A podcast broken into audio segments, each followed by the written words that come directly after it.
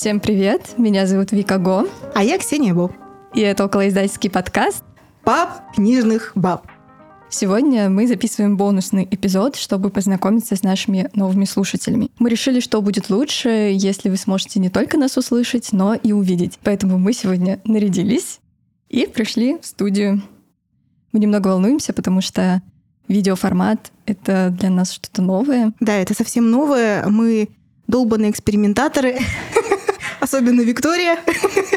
Вот. А мне, я, в общем, сопротивлялась. Сколько, Вика? Э, год, да? Я год сопротивлялась вот такому формату, ну, потому что как-то э, мне было это не очень интересно и страшно. Но вот случился этот момент, Вика меня уговорила, скажем так, точнее, я уговорила сама себя, поэтому мы сегодня с вами э, в видеоформате. Надеемся, что мы вас не распугаем таким образом, и наоборот, наше с вами знакомство пройдет круто. Как, в общем-то, оно будет проходить? Вы нам присылали вопросы, вы огромные молодцы. Эти вопросы я буду включать, э, включать. Мы не знаем, какие там вопросы, мы заранее их не слушали. Для нас это ну, полная импровизация, поэтому если мы будем говорить какую-то чушь временами, ну, так и задумано. Вот. Итак, вопросов у нас будет 8, э, 9. Итак, Виктория, если тебе есть что-то еще сказать до первого вопроса, говори. Если нет, поедем. Мне кажется, важно уточнить, что вопросы проходили модерацию. Да, да, да, да.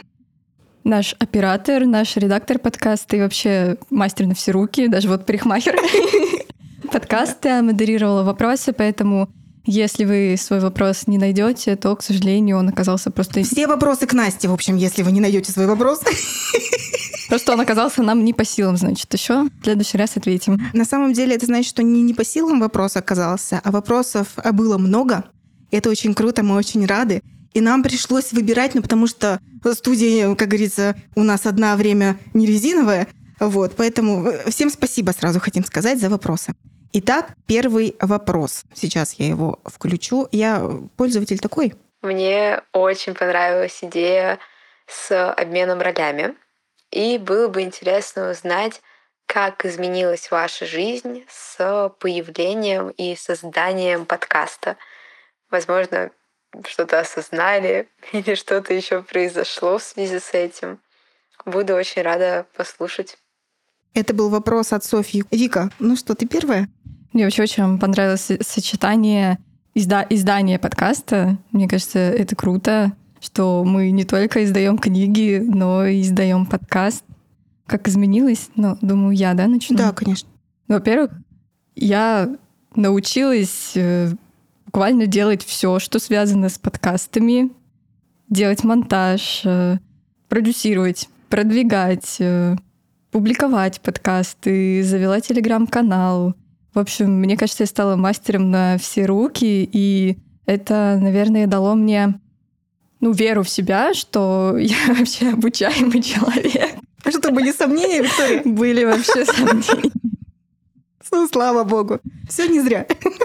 Вот, ну и, наверное, благодаря подкасту я познакомилась с интересными людьми. Мы пообщались с Юлей Зайцевой, мы пообщались с Киром Витковским.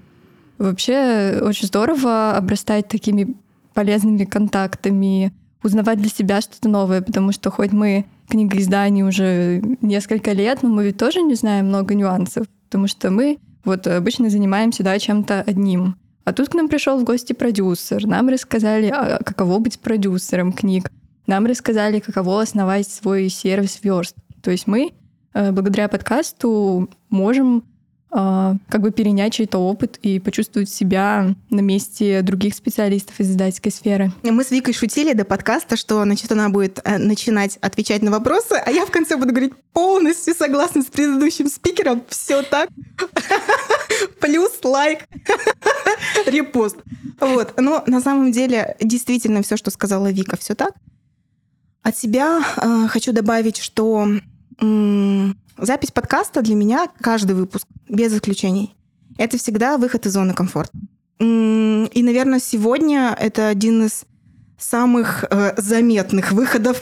В прямом смысле. Да, в прямом смысле. Иногда бывало сложно себя заставить, потому что в жизни случались разные э, штуки, Приятные, неприятные, в особенности, когда неприятные, а, голова забита уже совсем не подкастом. И, ну, правда, а, приходилось себя переламывать.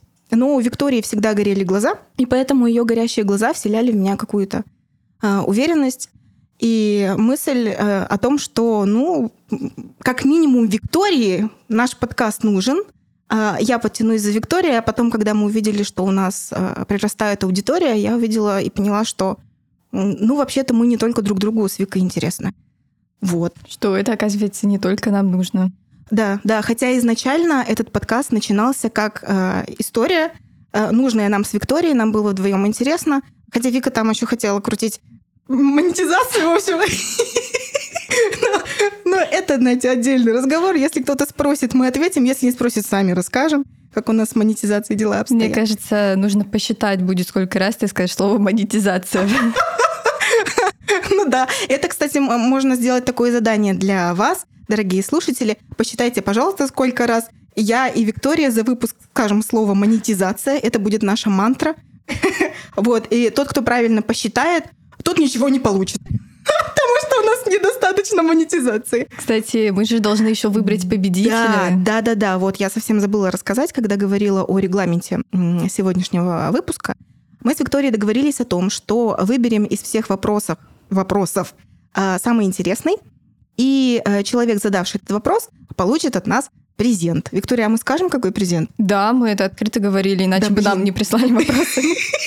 Ты считаешь, что это тесно взаимосвязано? А, ну вот. Э, Вика, расскажи, пожалуйста, что у нас там, потому что я уже забыла. А, мы решили для вопроса, который больше всего нам понравится, точнее для человека, который этот вопрос задаст, готовить такой книжный бокс. Одна книга будет от меня, одна книга от Ксении. Название книг мы пока не будем говорить. И еще всякие приятные мелочи для уюта, для настроения и стикер-пак нашего подкаста. Да, в общем, вы вообще получите классный подарок. Э, ожидайте, как говорится. Мне кажется, я что-то лишнее болтнула на стикер-пак. Как нет? Ну, значит, будет... Придется завести. Подожди, я еще, знаешь, хотела добавить, ты сказала, что не всегда бывает настроение записывать подкаст, но как-то все равно приходишь в состояние драйва, когда уже включаешь кнопку записи. И мне кажется, что сегодня тоже такой момент, когда в жизни такие да. бывают моменты, да, вот именно сейчас у нас э, не самая белая полоса, но мы все равно несмотря ни на что, не отменили запись, мы все равно пришли. И вот подкаст, наверное, дает э, возможность отвлечься, дает возможность э, забыться на час. Это да. как наркотики и алкоголь. Виктория нас опять посадит. А, кстати, что изменилось, возвращаясь к вопросу, вот в этом месте мой взгляд на подкаст, он изменился.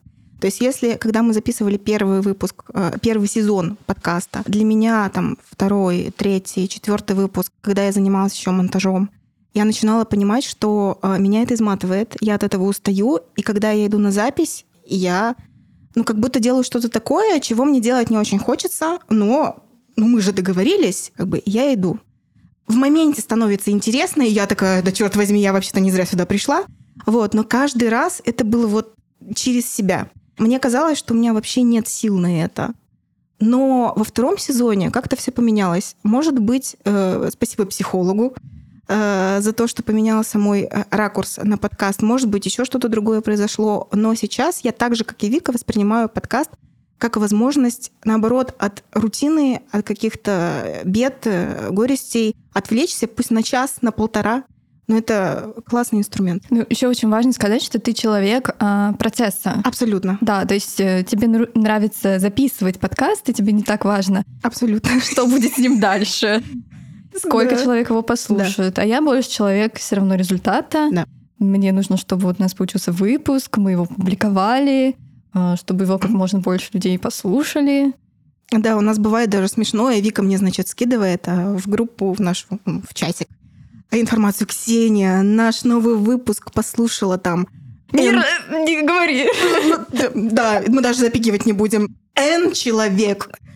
И она такая, знаете, ура там! А я такая, ну, ок. Ну, потому что для меня процесс, самая его интересная часть, она закончилась, когда кнопка «Стоп», мы с Викой обсудили свои эмоции, впечатления, Все, я дальше уже начинаю думать про следующий выпуск, потому что мне интересен процесс подготовки и записи. А дальше включается уже Вика максимально вообще и постпродакшн, как там это называется все. Продюсирование. Продюсирование, да. Это мы так по-английски разговариваем. Вот. Ну все, я думаю, мы ответили на первый вопрос. Да, очень классный вопрос. Спасибо, Да, спасибо. большое, Соня. Э, И снова Соня. Э, Вопрос номер два. Собственно, мне настолько понравилась задумка с вопросами, что я не могу остановиться. Поэтому очень хотелось бы узнать про вашу работу в бюро «Лид-агенты существуют», как вы туда попали и что непосредственно входит в ваши обязанности. Мгм. Ну, Тут нужно сделать ремарку, что в бюро работаю именно я. Ксения пока по-прежнему, ну и по-прежнему работает в Ридеро. Да? Ну да. и не собирается, в принципе, покидать Ридеро. Я уже один раз уходила, э, потом вернулась. э, Да, поэтому нет, Мгм. пока не ухожу никуда. А про бюро. На самом деле это мой второй заход в бюро. Изначально я хотела туда попасть еще год назад на другую вакансию. Сейчас даже не помню, как она звучала. Но э, я отправила лишь э, отклик, но не сделала тестовые. Меня что-то остановило. Я даже не знаю, что. А Я называю это так, что время не пришло, и я отказалась от этой идеи. Но в какой-то момент, когда я поняла, что все, кажется, я уже выгорела от работы в Ридеро, я увидела, что а, появилась бюро новая вакансия, именно пиар-менеджера, и я подумала, что все, на этот раз я свой шанс не упущу. И я отправила отклик, мне скинули тестовые задания, которые я сделала, наверное, неделю. И в итоге меня пригласили на собеседование, а после собеседования буквально на следующий день мне сообщили, что меня берут в команду. Это было в конце декабря, и я поняла, что все. Уже следующий 2023 год я начну на буквально новой работе. Что входит в мои обязанности? А, Я продвигаю прежде всего бюро, то есть мне нужно повышать узнаваемость бюро, чтобы было упоминание в медиа, в телеграм-каналах и в других источниках. Это первая задача. Вторая задача — я продвигаю партнерок бюро, то есть бюро э, основала четыре моих коллеги. Э, Настя, Катя, Алена и Уна. А Моя задача делать так, чтобы девочки приходили в подкасты, чтобы они организовывали эфиры на других площадках, чтобы о них говорили в медиа. В общем, я продвигаю именно партнерок бюро. Ну и а, третья задача — это продвигать проекты, продукты бюро. Например, недавно у нас были питчинги. Такое питчинги? Это возможность для писателей как бы заявить о себе, отправить синопсис, первую главу, и эксперты бюро, литагенты с ней могут ознакомиться и помочь с изданием книги. Ну, плюс у нас еще есть сейчас несколько проектов. Мы помогаем авторам продвигать их книги, их бренд. Я еще хочу дополнить внезапно, а, что когда Виктория уже так влилась в работу, я сижу, пролистываю свою ленту новостей ВКонтакте и вижу пост про литагенты существует в какой-то группе. Я говорю, Виктория, твоих рук дело. Вот. И она Мой такая, почерк. Да, да ее почерк. Это было круто. Вот. Ну что, а, дальше у нас третий, четвертый и пятый вопросы, Виктория. А, От Сони? Нет, это уже А, другие. другой наш слушатель, э, Ольга. Добрый день, Виктория, Ксения и Анастасия. Спасибо за возможность задать вопросы. Меня зовут Ольга, я предприниматель, и я внедряю IT-технологии в жизни компаний. Я только начинаю писать свою книгу, 2-3 года расписываюсь, и у меня есть три вопроса. Первый вопрос такой. А как правильно настроить себя и эффективно писать, э, зная, что ты пишешь некоему эфемерному читателю? Понятно, что этот читатель имеет ограничения, ценности, возраст, интересы и так далее. Просто в своей жизни я имела опыт писать именно индивидуально, в бизнесе, в жизни, то есть каждое письмо письмо, каждое обращение, каждая презентация или выступление, оно было настроено на конкретного пользователя, условно говоря. А когда я начала писать книгу, я столкнулась с тем, что мне непонятно и дискомфортно это чувство, как писать некоему эфемерному читателю. Вот скажите, вот как правильно здесь себя настроить, э, чтобы э, написание происходило эффективно? Потому что когда ты пишешь конкретному человеку, просто все льется. Когда ты пишешь некоему эфемерному, возникает... Может быть, паузу Да, сделаем, давай я еще раз зачитаю вопрос. Да, давай, давай. Как правильно настроить себя и эффективно писать, зная, что ты пишешь некому эфемерному читателю? Когда пишешь конкретному человеку, просто. Когда эфемерному читателю писать сложно. Ну, мне кажется, тут все очень просто. На самом деле здесь сработает техника, которую я как раз вычитала в книге о подкастах. В общем, нужно на самом деле прямо не просто даже представить своего читателя, нужно прям даже его нарисовать или найти какую-то картинку. Ну, то есть подумать, для кого вы пишете, и создать вот такой вот прям визуальный образ. И буквально себе прямо перед э, рабочим столом, то есть распечатать и вот прям смотреть на этого человека и каждый раз задавать себе вопрос, а вот ему интересно будет. Ну, скорее всего, это будет несколько людей, да, целевая аудитория, она может быть и чуть шире, чем не какой-то один образ, и, в общем, подумать, прям охарактеризовать этих людей, написать, какие они, как они выглядят, чем они занимаются, возможно, кем они работают. Я предполагаю, что это, наверное, какая-то бизнес-сфера. В общем, прямо полностью визуализировать этих людей и перед собой их поставить и писать постоянно для них. А я вот слушала тебя и параллельно думала о том, а, а как я пишу. Когда я пишу не конкретное какое-то письмо, а, например, пост ВКонтакте, о чем я думаю, и представляю ли я людей, э, которые впоследствии будут читать. И вы знаете, я их не представляю, но я представляю, наверное, себя, может быть, там, годовалой давности, там, двухгодовалой давности. И я думаю, а, это не первая мысль, которая, которая у меня промелькивает, когда я пишу, но где-то на задворках она есть.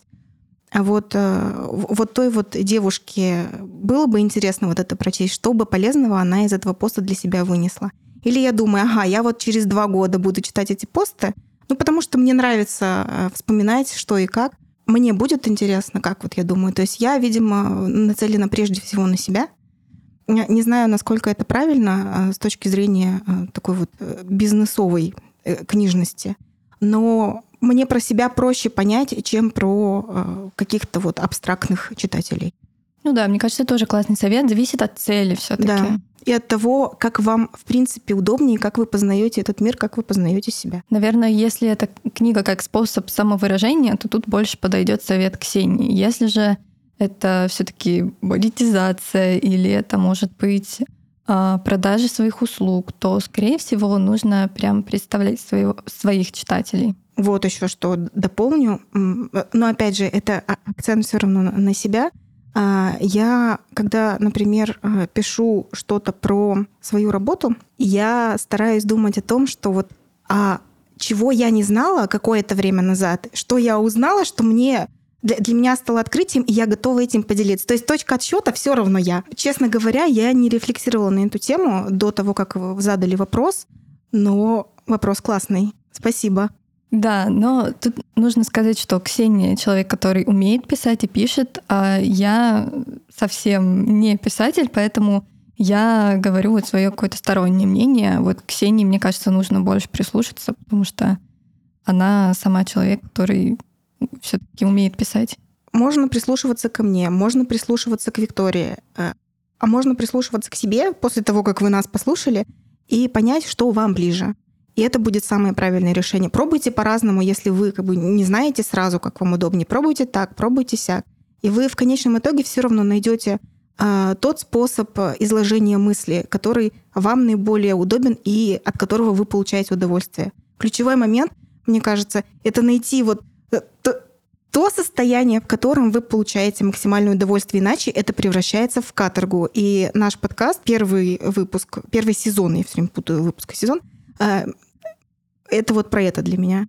И мы перестроились ко второму сезону, я, может быть, внутри себя. И вот оно уже не А еще я подумала, что можно не только визуализировать этих бета-ридеров э, на картинке, а можно же найти реальных людей, да, то есть реальных бета-ридеров, и предложить им прочитать одну главу, две, и посмотреть на их реакцию, запросить обратную связь если вы точно понимаете, что вот этот человек, он ваш потенциальный читатель, и нужно просто тоже к нему прислушаться. Каково ему было, какие ощущения он испытал.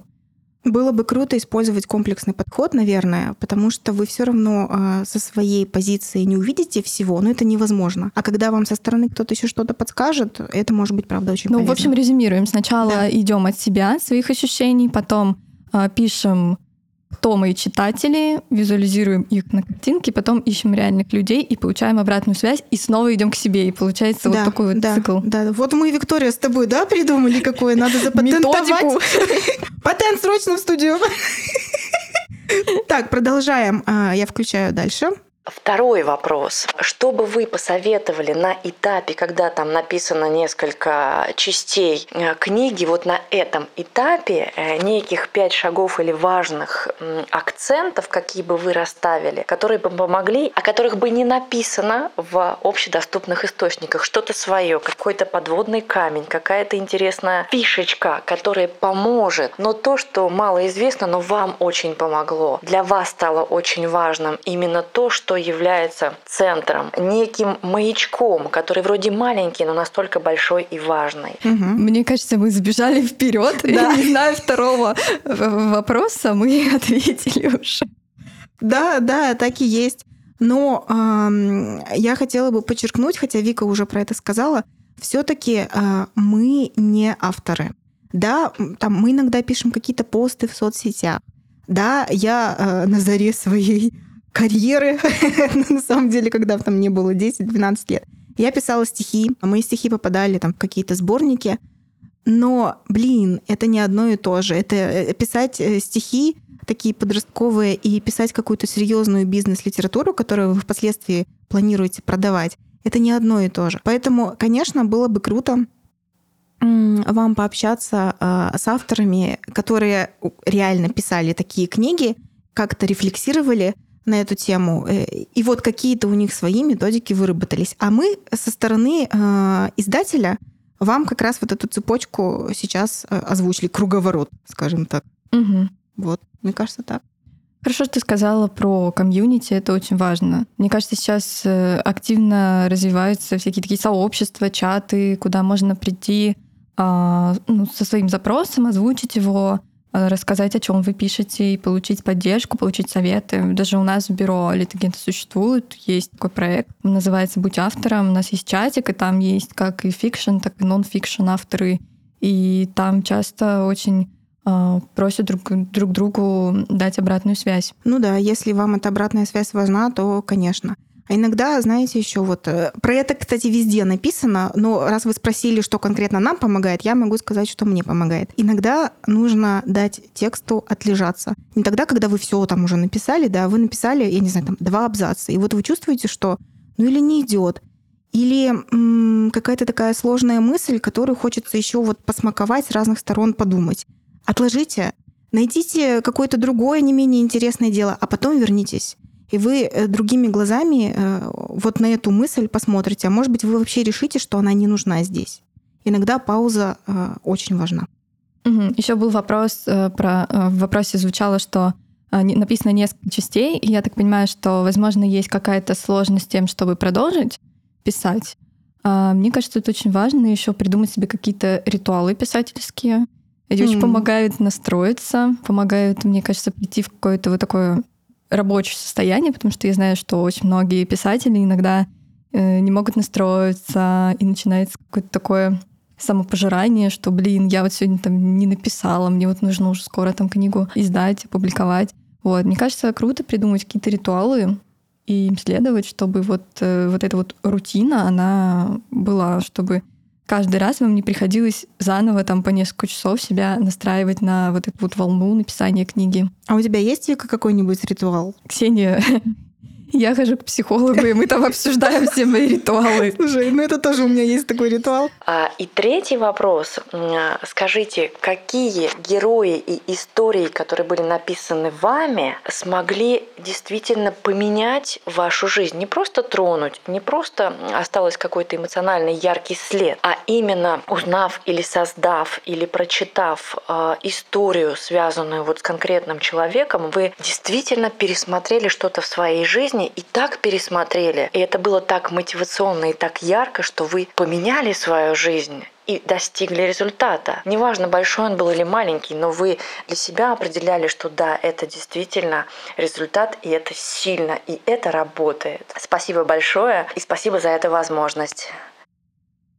Виктория, есть ли у тебя такие книги, герои? Ну тут я так поняла именно те герои, о которых я сама написала? Или... Да, значит, в вопросе я тоже сначала а, услышала, что что-то мы сами такое написали, но мы, э, повторим, мы э, сами каких-то больших там трудов мы, мы не пишем. Мы не авторы. Мы, э, мы с, другой, сторону, да, с да. другой стороны издательского процесса. Вот, но можно было бы немножко переформатировать этот вопрос. Просто какие есть персонажи, книги, Э, истории, которые мы прочли, и они как-то так зацепили и тронули, что потом жизнь пошла не под откос, а наоборот. Вот так вот зададим вопрос. Надо подумать, тебе есть что сказать? Слушай, у меня а, первая книга, которая всплыла в голове, это книга Дэниела Киза «Цветы для Элджернона». Я не могу сказать, а, что-то в моей жизни эта книга кардинально изменила или нет, но я могу сказать, что а, эта книга меня шокировала. Начнем с того, что когда я начала ее читать, я подумала, Елки-палки, ну на корректора-то не могли, что ли, денег набрать. Вот. А, а потом оказалось, что это прием такой. И я такая, вау, это работает. Эм, самый главный вопрос, наверное, который э, я себе задала, прочитав эту книгу, а я вот как думаю, мне бы как больше хотелось оставаться такой немножко недалекой, но счастливой. Или э, все про все понимать, но грустить безмерно и периодически не хотеть жить. И я до сих пор э, не нашла однозначного ответа на этот вопрос. Но именно эта книга этот вопрос во мне породила. Я сейчас не вспомню именно героев художественных произведений. Я в последние годы очень много читаю нонфикшн литературы, и почему-то мне сейчас пришла в голову книга одного немецкого мыслителя, философа Экхарта Толли. Она очень популярна, мне кажется, она из разряда лонгселлера, причем изданная уже много-много лет назад. А, книга «Сила момента сейчас». Я недавно, кстати, к ней возвращалась, возможно, поэтому я вспомнила. Собственно, Экхарт э, в этой книге описывает, ну, я бы даже сказала, свое такое учение, да, то есть, что нужно наслаждаться настоящим моментом, ну, сейчас уже это немножко так исковеркано Инстаграмом. Угу. Уже из каждого утюга вот это вот э, наслаждайся моментом, живи сейчас. Но там немножко другие акценты, и очень важно, что эта книга родилась из того, что сам Экхарт был э, достаточно тревожным человеком, он страдал, он был на грани самоубийства, и, собственно, однажды он вот как-то переосмыслил да, свою жизнь, и он стал совсем иначе мыслить и ценить то, что у него есть, ценить момент. И мне кажется, что для меня, наверное, история этого человека, она очень близка. И, собственно, то, что ему удалось преодолеть э, вот эту вот поглощающую его тревожность, вот для меня, наверное, вот это вот живая история, и я понимаю, что, наверное, возможно избавиться от каких-то таких своих э, темных, может быть, сторон. Угу. А пока ты говорила, я вспомнила еще одну книгу, очень быстро про нее скажу. Вот эта книга, она позволила мне понять, что вообще-то черного и белого-то как бы не бывает. Бывает, э, что нужно поменять э, точку зрения, и вот уже все по-другому. Это книга Леонида Андреева «Иуда Искариот». Я помню, что я э, прочла эту книгу, пришла на урок литературы, и мне прям хотелось кричать, потому что, ну как же так? Неужели так бывает? Э, и до сих пор у меня вот такое послевкусие от этой книги, что иногда нужно просто поменять точку зрения, и все будет по-другому. Mm-hmm. Вот. Здорово. Спасибо большое, Ольге, за вопросы. Очень интересно. Да, вопрос от Дениса Лукьянова. Привет, меня зовут Денис Лукьянов, я книжный обозреватель журнала «Юность» и радиокнига и ведущий подкаста «Авторизация» о современных писателях-фантастах. Как вам кажется, исходя из всех трендов, исходя из всего вообще, что сейчас происходит на рынке книжном в целом и на рынке аудио, в какую сторону мы в ближайшие годы уйдем в производстве аудиокнижек? Будут ли это аудиокниги а, сложные, интересные, сложного продакшена, которые, с одной стороны, намного лучше продают книги обычные, собственно, продают авторов, и сложнее делаются затратнее. Например, это полноценные аудиоспектакли, как делали когда-то нас эм, книжку Оли Птицевой «Брат болотного края», еще до того, как вот она а, выйдет в... уже вышла, точнее, в переиздании в попкорнах. Или, например, это просто красивая многоголосая озвучка, как, ну, если первое, что в голову приходит, например, делали Кристине Робер на «Полусолнце» в «Мифе», где было несколько актеров озвучки, при этом некоторые из них достаточно именитые из э, российского дубляжа. А один из актеров как раз-таки озвучивал Локи в том числе, да, то есть голос узнаваемый. Или все-таки мы двинемся в сторону упрощенного продакшена, а, который иногда чуть хуже по качеству в том плане, что там э, адекватно слышны, слышны какие-то шумы, немножечко эхо, когда это все одноголосая озвучка обычным чтецом. Это немножко хуже продает, но зато это проще сделать, это намного бюджетнее. Вот первый вопрос такой, в какую сторону мы двинемся, как и почему. Ну что, Виктория, кто начнет? Потому что мне-то есть что сказать. Я вижу, что тебе тоже есть что сказать. Начинай. Ага. А, ну, я думаю, что будет вообще третий вариант. Не аудио, спектакли, э, там разноголосие, не э, записи, сделанные дома на телефон, если мы именно о тренде говорим, да? Я думаю, что в тренде будут э, нейрозаписи, потому что это быстро, потому что это относительно дешево, и э, то, с какой скоростью сейчас развиваются нейросети, это поражает. У нас с Викой как раз был выпуск о нейроаудиокнигах, и ребята, ну реально, э, сейчас э, нейросетки порой так озвучивают тексты, если это не какая-то художественная такая сложная вещь, да, а нонфик. Блин, вы не поймете, что это нейросетка. Ну, правда. Поэтому с точки зрения бизнеса, я думаю, что вот этот путь нейросеточный, он самый перспективный. Я так и знала, что ты скажешь про нейросети. Ну как, я же, да, адепт.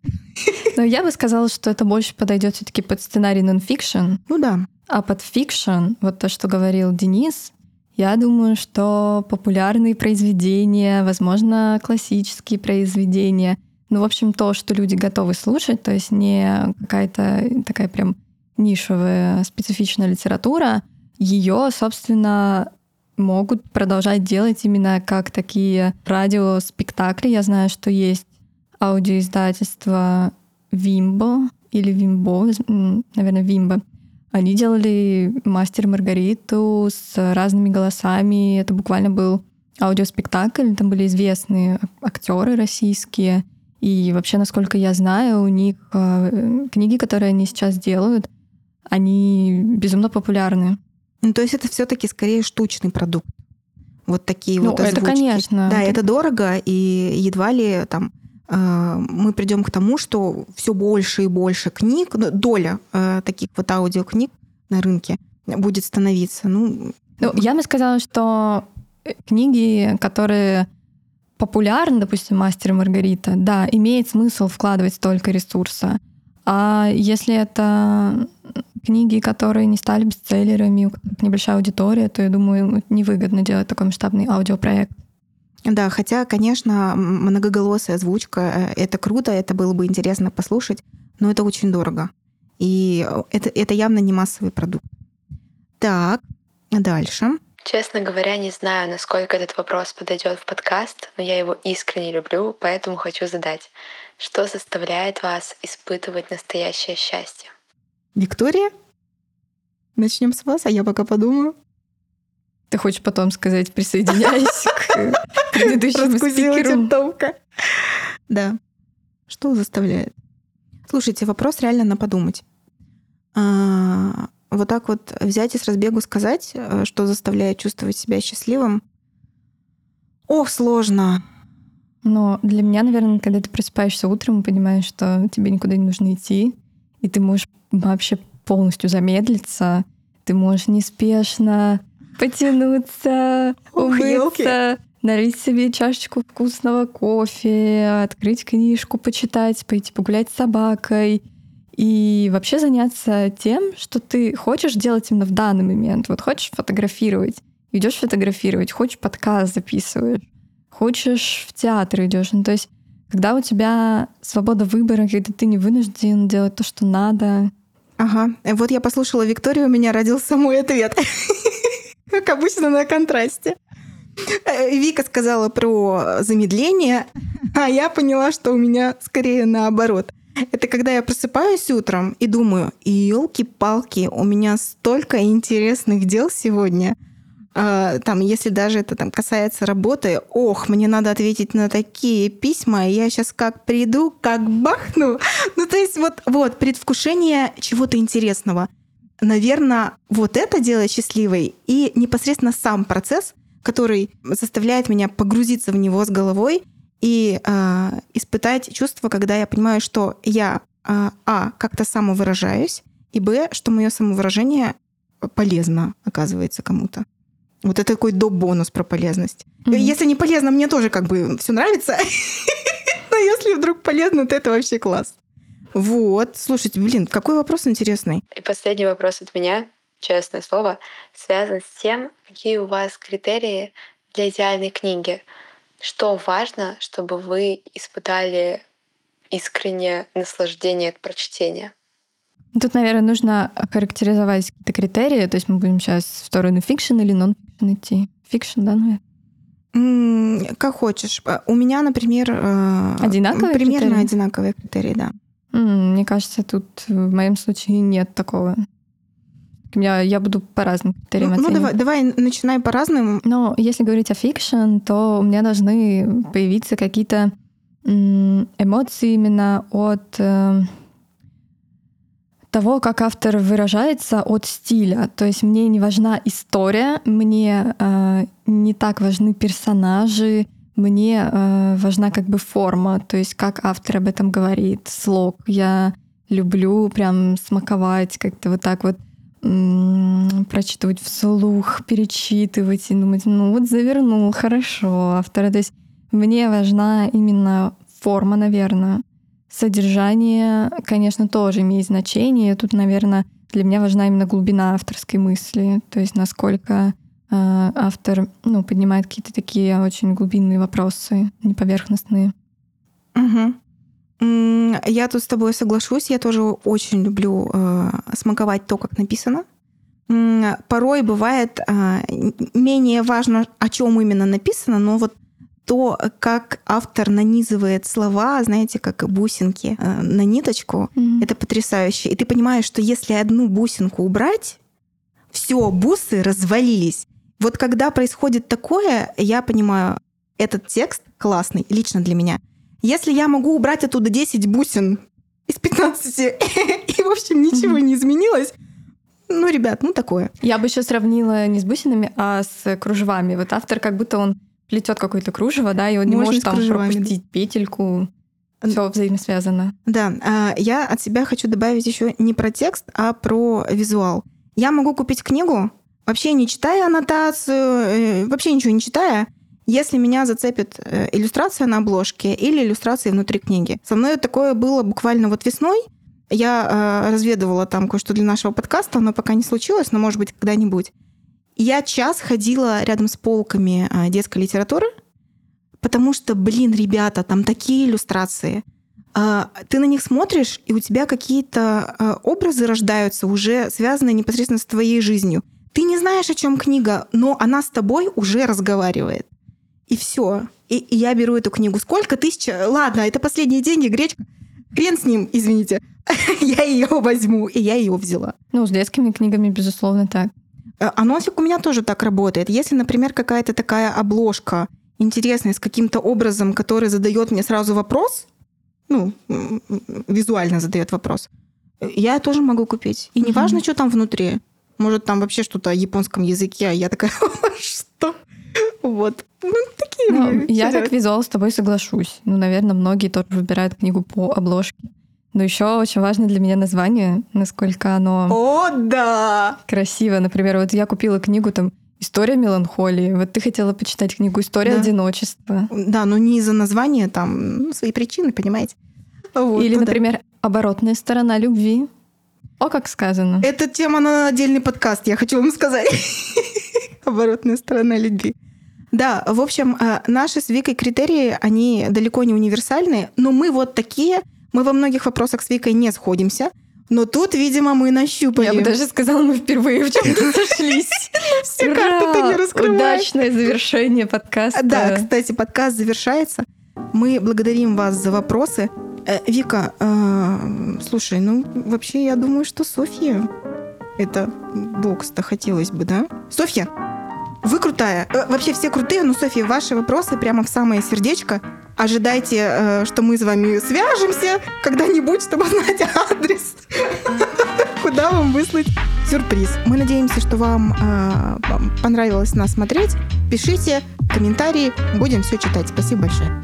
Спасибо за вопросы. Мне понравился формат. Я думаю, что мы будем продолжать. Виктория минус монетизация. Но именно в студии. Это же вообще приятно. Ребят, это правда, это другие совсем э, впечатления. Э, Нас уже сейчас просто скажут, ребята, все уже конец. Ну все, отключайте. Нас выгоняет, к сожалению. Да, Всем пока. пока.